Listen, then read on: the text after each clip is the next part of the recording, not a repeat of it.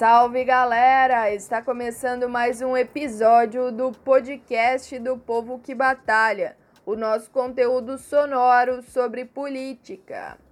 E no episódio de hoje nós vamos conversar sobre as medidas do governo Bolsonaro e a revogação de portarias que sustentam a política de saúde mental. E bem, se essas portarias sustentam a política de saúde mental, a sua revogação significa o desmonte desse direito. Mas que direito é exatamente esse? Como foi construída essa política? E qual o impacto das medidas para a população em vulnerabilidade? Essas são algumas das questões que serão debatidas ao longo desse episódio. E antes de falarmos sobre o revogaço e seus impactos na vida das pessoas, nós vamos iniciar ouvindo a Ana Paula Guadagnin, terapeuta ocupacional e trabalhadora em saúde mental. Nesse primeiro momento, ela vai falar sobre o movimento antimanicomial e como ele surge e que tipo de cuidado havia antes da reforma psiquiátrica.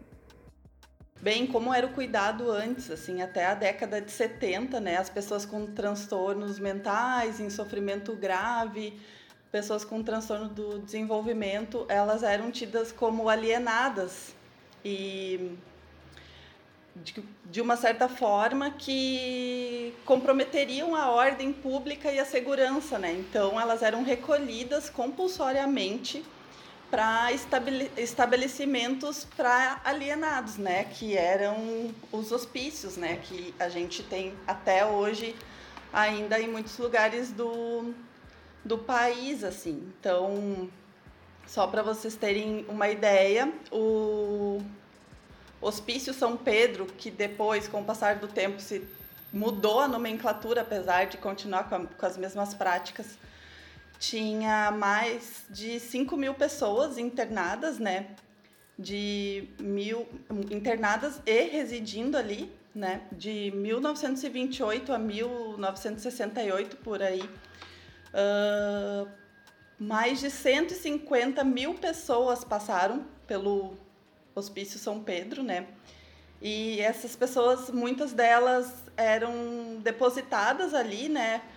Por praticar uh, espiritismo, por vadiagem, por ter relações homofetivas, uh, mulheres que não correspondiam aos padrões estabelecidos na época ou que uh, rompiam, né, de alguma forma esses padrões militantes políticos, né? Ah, e também uh, é importante lembrar, assim, não deixar esquecer a, o nosso maior né, hospício de, do país, que foi o hospício de Barbacena, onde tinha um trem que depositava as pessoas lá, né? Cerca de 60 mil pessoas morreram, assim. Então, dentro desse, desse contexto de violação de direitos humanos, né? Uh, se começou a pensar, né? E a, muito junto também ali com, com a luta pela redemocratização do país, onde muitas pessoas olhavam para essas violações também de direitos humanos e pensava novas práticas de, de cuidado, né? E que levassem em consideração as questões sociais, as questões econômicas, as questões culturais dessas pessoas, né? Então, aliadas a isso e às muitas denúncias de trabalhadores e de movimentos de, dos próprios usuários, a, o movimento antimanicomial ele, ele tem força, né, a ponto de, a, junto com a luta pela redemocratização do país, se tornar lei, né, pela questão da reforma psiquiátrica, assim.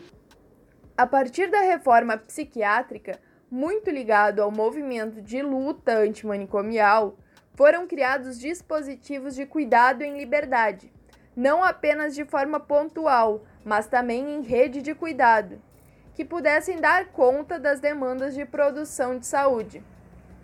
Mas, como nós veremos a seguir, nem todos os pontos e metas foram estabelecidos, assim como houve um processo de parcerização, terceirização e privatização desse serviço nos últimos anos. E quem vai nos falar um pouco sobre como esse serviço foi estabelecido aqui em Porto Alegre Mais especificamente, o plantão de emergência em saúde mental é a trabalhadora e psicóloga Maria Alzira. Bom, uh, o plantão de emergência em saúde mental aqui do Pax, ele foi inaugurado uh, no, no, ano de no 2000, é, justamente como um dispositivo da lei da reforma antimanicomial, né, com uma lógica assim de criar um espaço de intervenção nas crises para evitar internações de longa duração. Então, nós tínhamos aqui uma equipe multiprofissional bem completa, assim, éramos cinco psicólogas, quatro assistentes sociais, só para emergência de saúde mental de Porto Alegre, tá? Enfermeiros, técnicos de enfermagem, né, e os serviços de apoio. Uh, em 2008, 2009, se não me engano, uh, houve uma ação civil pública provocada pelo Conselho Municipal de Saúde para abertura de mais uma emergência nos mesmos moldes do Pax, porque nós não dávamos mais conta da demanda da superlotação aqui, aí foi criado o plantão de emergência saúde mental do IAPI, que é terceirizado tá? que não foi próprio nosso do SUS. Na época foi Mãe de Deus que, que assumiu. Ah, então, a proposta desse serviço foi essa, inicialmente, né, 20 anos atrás, de evitar internações de longa duração, né, fazendo um atendimento, então, à crise e, de cuidado, né, de, de, de acolhimento, de, e, e, nós atendemos todo tipo de pessoas aqui que se possa imaginar, desde assim de população de rua, né, população trans, é, em depressão, uh, surtos psicóticos, né, tudo situações extremas, dependência química com riscos de vida, né, porque se houve algum investimento em saúde mental nesses últimos anos aqui da, do governo anterior, que está se terminando, foi em CAPES alpidrogas, todos terceirizados. O único CAPES álcool e drogas que não progrediu, que a gente chama progredir de passar, por exemplo, de 2 para 3 ou de 3 para 4, foi o nosso próprio, quando eu digo nosso, é o 100% SUS, que é o Glória Cruzeiro Cristal. Então, o que, que, que a gente pode perceber com isso? Existe toda uma lógica de ir sucateando, de ir minando o que é 100% SUS para tentar mostrar que é ineficiente. Claro que eles não cortam de supetão, mas existe uma lógica que é muito importante a gente saber, é uma coisa muito bem planejada, a longo prazo, tá? E existe toda uma forte, uma forte aparelhagem muito bem sustentada em vários níveis jurídicos, uh, de trâmites jurídicos, de trâmites uh, de, de informatização, que visa o desmonte da rede. A saúde mental da infância e adolescência, ela é assim, ela é, ela é vergonhosa, ela é, é um ataque, assim, porque nós não temos um local específico de atendimento para as crises de crianças e adolescentes, específico, que eu digo assim, assim, está envolvido com adultos, como é aqui. Que aqui acaba sendo uma violência, não é um lugar adequado psicologicamente para essa atenção no momento tão frágil, tão delicado. Não é à toa que pelo, por tudo que o mundo está passando, e, uh, sabe, as, as tentativas de suicídio têm sido crescentes nessa população infanto-juvenil. Porque onde é que está a assistência quando eles saem de uma internação, por exemplo? Não se pode falar em aumento de leitos, né, ainda mais retroagir para hospital psiquiátrico, botar crianças em hospital psiquiátrico, sabe? tu tem que criar os CAPs. Então, o que, que aconteceu? Não foram criados os serviços substitutivos para mostrar, não, a reforma é ineficiente. Mas como ineficiente se ela não foi cumprida na, na sua íntegra? Além do plantão de emergência em saúde mental, como vimos anteriormente, os CAPs, Centros de Atenção Psicossocial, foram criados como dispositivos de cuidado em saúde mental. Quem vai falar sobre o trabalho nos CAPs é o psicólogo e trabalhador Matheus Kundo. É, eu entendo que o CAPES ele trabalha numa lógica totalmente distinta, né, focada no território onde a pessoa vive, né, prevenindo que, que ela se afaste dos seus vínculos familiares, né, se afaste inclusive das suas formas de renda, dos seus trabalhos, do estudo, enfim. Então, o CAPES ele, ele, né, ele é contra, ele, ele trabalha no contrário né, do afastamento, do isolamento e, e da medicalização estrita. Então, eu, eu, né, como trabalhador de um CAPS, eu posso dizer que a gente né, conta com uma equipe multidisciplinar né, e, e, faz os planos de, de acompanhamento sustentados no território, né, pelo que a pessoa vive, como que ela vive, como que ela se relaciona a partir da rede que a gente tem de atenção básica, de assistência social, de educação, enfim, no território. Uh, Para ter uma noção né, do contraponto à, à proposta que está colocada, uh, a gente tem a, a possibilidade de acolher uma pessoa, por exemplo, durante o dia ou alguns turnos da semana, onde né, ela precisa dessa estrutura de proteção, de cuidado, né, intercalada com a sua família, intercalada com o seu domicílio, com a, a, o seu território, né? E isso é uma possibilita então, né, que tu não rompa vínculos, que tu mantenha a, a tua identidade, né, em contraponto a essa, né, a, a manicomialização ou, ou a psiquiatrização das pessoas. Então, a proposta de criar uh, ambulatórios psiquiátricos né, numa lógica privada, né, onde a pessoa liga, é assim que está colocada a defesa desse projeto, né? Pessoa liga, marca um atendimento com o seu psiquiatra e vai para casa, né? Ela é uma proposta que não conversa com os territórios.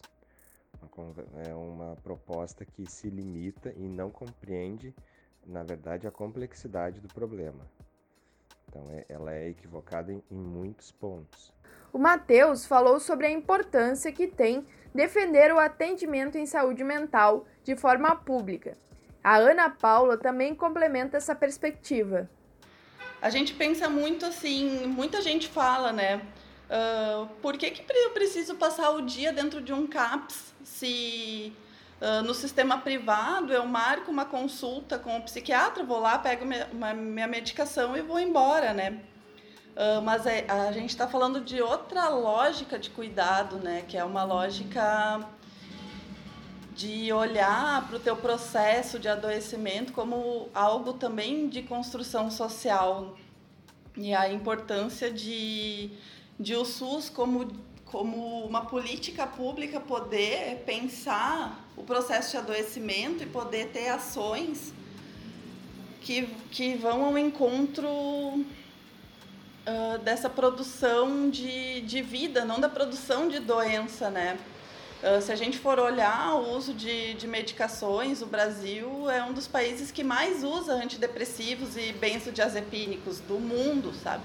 Então, a gente poder olhar para esses dados assim e poder, ao invés de culpabilizar que as políticas de saúde mental são insuficientes, porque elas são mesmo, porque há um desinvestimento financeiro muito de longa data, né, nas políticas para que elas sejam reforçadas. Mas antes da gente olhar e dizer que a culpa de existir mais suicídio, de estar tá acontecendo da população estar mais doente, é é pela estar fazendo uh, uso abusivo de, de substância. Em vez de culpabilizar a rede, a gente tem que olhar para a forma como a sociedade está organizada agora, né? Não vai, não vai existir uh, bem-estar pleno com os índices de desemprego a 14, 16% da população, com uma pandemia, né, colocada aí para gente sem uh, coordenação do, do enfrentamento a ela, né? E quando nós falamos sobre o trabalho em saúde mental, sobre o que significa o cuidado, é preciso entender a lógica que tem a proposta da reforma psiquiátrica, assim como o histórico do cuidado e internações compulsórias, como nós vimos anteriormente. Mas o que significa o cuidado em saúde mental? E o que é esse direito? Quem vai nos falar sobre isso é a Ana Paula. Tem muito estigma, né? Tem a questão muito forte da, da produção da doença, né? Então, essa questão da biopolítica, né? Do, do controle dos corpos e das formas de estar no mundo como controle de populações. Então, tudo que é diferente não não tem espaço, né? Então, como a partir dos serviços substitutivos, assim, de pensar o trabalho a partir do território, a partir da, dos contextos reais de vida, né? Uh, é uma lógica, né? Uma lógica de, de trabalho, precisa ter financiamento, precisa ter investimento e mais do que tudo, é uma lógica de rede. Então, por que, que incomoda, né, tanto? Porque o cuidado, ele não é só da saúde, né? Ele precisa estar tá articulado com, com direitos, né? Articulado com a promoção de, de emprego, com habitação, com, com as famílias, né? Então são, são formas de, de pensar o cuidado que nesse momento não é prioridade, né? A prioridade é que a gente coloque tudo na questão do indivíduo, né? Como se o problema, aquele problema que aquela pessoa apresenta é uma questão individual e não tem articulação com, com o social, assim. Então, é, faz parte desse projeto de necropolítica a, o desmantelamento das políticas de saúde mental, né? A perspectiva de internações compulsórias colocadas sobre uma lógica de privatização do cuidado, controle dos corpos, sem compromisso e responsabilidade com a prevenção e produção real de saúde e dignidade para a população, é uma das pautas que precisamos combater quando se trata da luta antimanicomial. A Maria Elzira vai falar um pouco sobre que tipo de internação é necessária no cuidado em saúde mental e o que é necessário levar em conta na perspectiva do cuidado em liberdade. Eu não falo que não seja necessário internação, porque eu trabalho, sou uma psicóloga de emergência. Eu sei que tem situações em que não, o cuidado domiciliar não é suficiente, ele vai precisar realmente de um cuidado mais complexo, terciário. Tá? Mas a prevenção ela é fundamental, é a nossa maior inteligência. Esse vírus, essa pandemia está nos mostrando isso. As mortes são evitáveis se há prevenção. Né? Então, na, a gente aplica para isso em todos os âmbitos da vida, na saúde mental também. Então, o, essa terceirização toda, essa questão da, da, da, da informatização de que o sistema não se adapta às pessoas, as pessoas que têm que se adaptar ao sistema é outra inversão. Entende? Uma rigidez, houve uma mudança nos fluxos, nos encaminhamentos, onde principalmente a população enquanto juvenil ficou muito prejudicada, porque antes a gente ligava para um CAPS, quando era uma situação de emergência, encaminhava direto, em até 72 horas eles eram atendidos, e agora não tem mais isso, então eles estão reinternando cada vez mais, puxa, alguém está lucrando com isso, né? E não é pouco que se gasta numa internação. E, a, e as medicações e toda a indústria farmacêutica também. A gente precisa se alertar, ficar esperto a isso, assim, a tentar fazer uma leitura mais crítica e profunda do contexto todo. Para complementar esse debate e falar da segregação como uma política histórica da nossa sociedade, nós vamos ouvir a Ana Paula.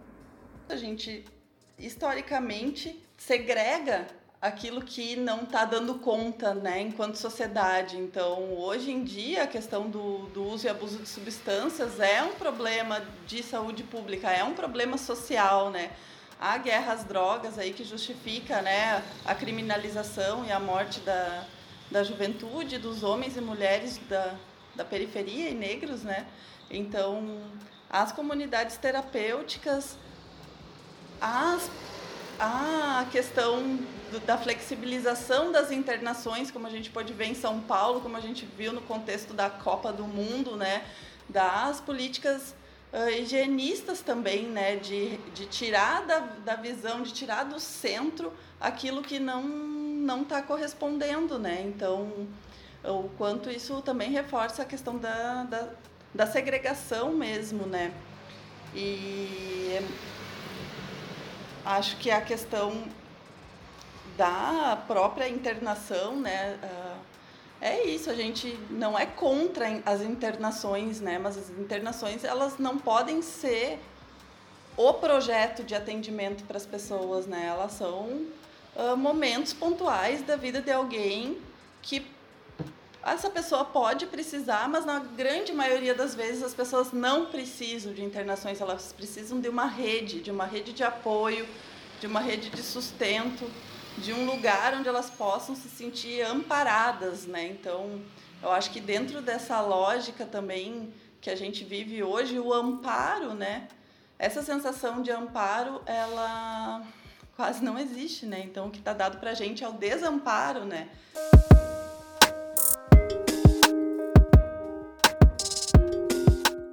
E a reforma psiquiátrica é fruto de muito debate, construção política e luta. Foi possível perceber que o seu desmantelamento está em curso há algum tempo. E para dar continuidade a esse episódio do podcast do Povo que Batalha, nós vamos tentar entender o que está sendo proposto pelo governo Bolsonaro. O plano do governo altera políticas que estão em vigor desde 1990, entre elas o Programa de Volta para Casa, Programa de Reinserção Social de pacientes com transtornos mentais, colocando isso como uma responsabilidade da assistência social.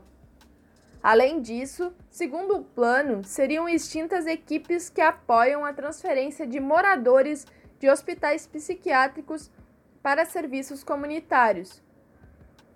A medida também altera o tipo de atendimento realizado pelos CAPs, sendo feito apenas reabilitações deixando de realizar atendimentos psiquiátricos, abrindo a possibilidade de retorno de grandes ambulatórios, tendo também a possibilidade de extinção de os CAPs voltados a usuários de álcool e drogas.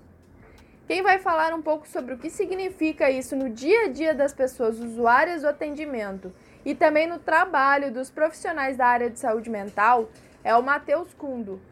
Falando sobre o campo né, de álcool e drogas, especificamente do CAPS-AD, onde eu trabalho, posso dizer que a, a, proposta ela é pueril, né? Já todos os posicionamentos desse governo sobre o campo de álcool e drogas ele é bastante limitado desde o início, onde considera, enfim, né, que a política deve ser a de abstinência, que as pessoas não devem usar substâncias, isso aparece em decretos, em, em, em orientações, é, bueno, sem compreender então a complexidade desse tema, que é um tema né, não, não restrito ao nosso país, é uma, não restrito ao nosso tempo. O uso de substâncias ele está marcado na história da humanidade. Então venho agora a política dizer que é não usar. Então o que que isso faz? Vai fazer com que se afastem as pessoas do atendimento, certamente, porque nem todo mundo está preparado para uma política de abstinência.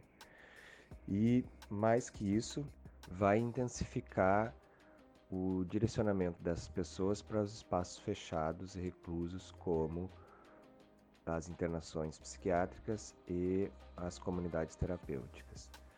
Então, é, é, mais uma defesa do passado, mais uma defesa do modelo que se mostrou anacrônico comprovadamente, com evidências, então é mais um retrocesso assim, que, que não se explica pela complexidade do problema. Por mais que tenham reguladores e diretrizes né, que indiquem um trabalho intersetorial com as demais políticas, né, na prática a gente sabe que fica muito restrito e o que favorece a produção de estigma dessa pessoa. Essa produção de estigma, ela é importante de ressaltar que ela é favorecida pela ideia da criação de ambulatórios de especialidades, né? Isso centra a pessoa no diagnóstico dela. Isso a gente sabe que é, é bastante danoso, assim, na produção de estigma, na criação de possibilidades mesmo para essa pessoa conseguir se reabilitar. Reforça o lugar de pobre, de drogado, de louco, né? O Matheus também vai nos falar sobre as políticas de saúde mental para as pessoas em situação de rua. Quanto às propostas para a população de rua, eu entendo que, que mais uma vez a gente está falando de uma invisibilização dessa população, visto que historicamente né, foi uma população invisibilizada pelo Estado, né, alvo das medidas policiais e, e ações filantrópicas. Então, quando a gente tem um momento, né, né, a partir de, de 2009, especialmente com a criação da Política Nacional da População de Rua, mas né, desde a década de 80, 90, com uma discussão né, sobre esse público, uma discussão nas políticas públicas, né, a gente uh, volta então a esse período em que não havia uma previsão de, de dignidade, de garantia de direitos, né? Então, hoje a política, por exemplo, um dos, dos pontos atacados é o consultório na rua, né? Foi uma medida de acesso à atenção básica da população de rua, justamente porque se associa né, a, a, a pessoa que está na rua a, estritamente ao uso de substâncias, né, ou algum problema de saúde mental, estritamente colocado assim, né, como louco, drogado, esquecendo que essa pessoa também tem diabetes, essa pessoa tem outros problemas de saúde e que precisa ser cuidada na sua integralidade. Então, o consultório na rua vem para afirmar é, é esse lugar de, de, de, cidadão, esse lugar de, de sujeito da cidade. Né? E então a proposta de extinguir o na rua, a meu ver, é produzir invisibilidade, né? que, que a custos se vinha construindo então saídas né, de visibilização e de garantia de direitos para essa população. E para irmos finalizando o nosso podcast, os convidados de hoje vão falar sobre os desafios daqui para frente, a importância de construir lutas não apenas em defesa e resistência, mas na perspectiva de uma vida digna para todos. Desafio de tomar fôlego, né, de, de poder ter, apostar na micropolítica, né, no, no, nesse pequeno, muitas vezes nesses vínculos pequenos, assim, na, no trabalho de base com a comunidade, né, e que esse trabalho de base não tem que ser em véspera de eleição, sabe? Ele é um trabalho de base que tem que ser sempre, nunca mais pode parar, independente de A, B ou C, partidário, entendeu? Tem que ser um trabalho de, de conscientização de um mundo melhor, sabe? O que a gente quer para uma qualidade de vida, para ter né, um índice de desenvolvimento humano né, de, de qualidade, digno para todos. Sobre a necessidade né, de pensar junto com as demais políticas públicas, eu acho que esse é um ponto fundamental, porque uh, se, se, limita muitas vezes a, a questão né, da, do uso de substâncias, por exemplo, né, a uma questão orgânica, química ou psicológica da pessoa, né? E isso né, é, é, essa redução da pessoa a um, a um, a um determinado discurso, né, ela invisibiliza as demais necessidades que ela tem, territoriais, tá? E, e, isso precisa ser levado em conta. Pensando, por exemplo, população de rua, se fala muito em assistência social e saúde mental quando se fala população de rua. E, e pouco se discute sobre habitação, sobre educação, né, sobre cultura, sobre lazer, que são políticas que poderiam, talvez até com mais incidência, alterar esse plano de, de vida da pessoa. Então, essa redução também né, na, nas políticas de assistência e saúde mental, a meu ver, uh, favorece né, a invisibilidade das outras políticas. Então a gente já tem questões suficientes, importantes, né? Importante também a gente refletir, né, da importância da luta antimanicomial.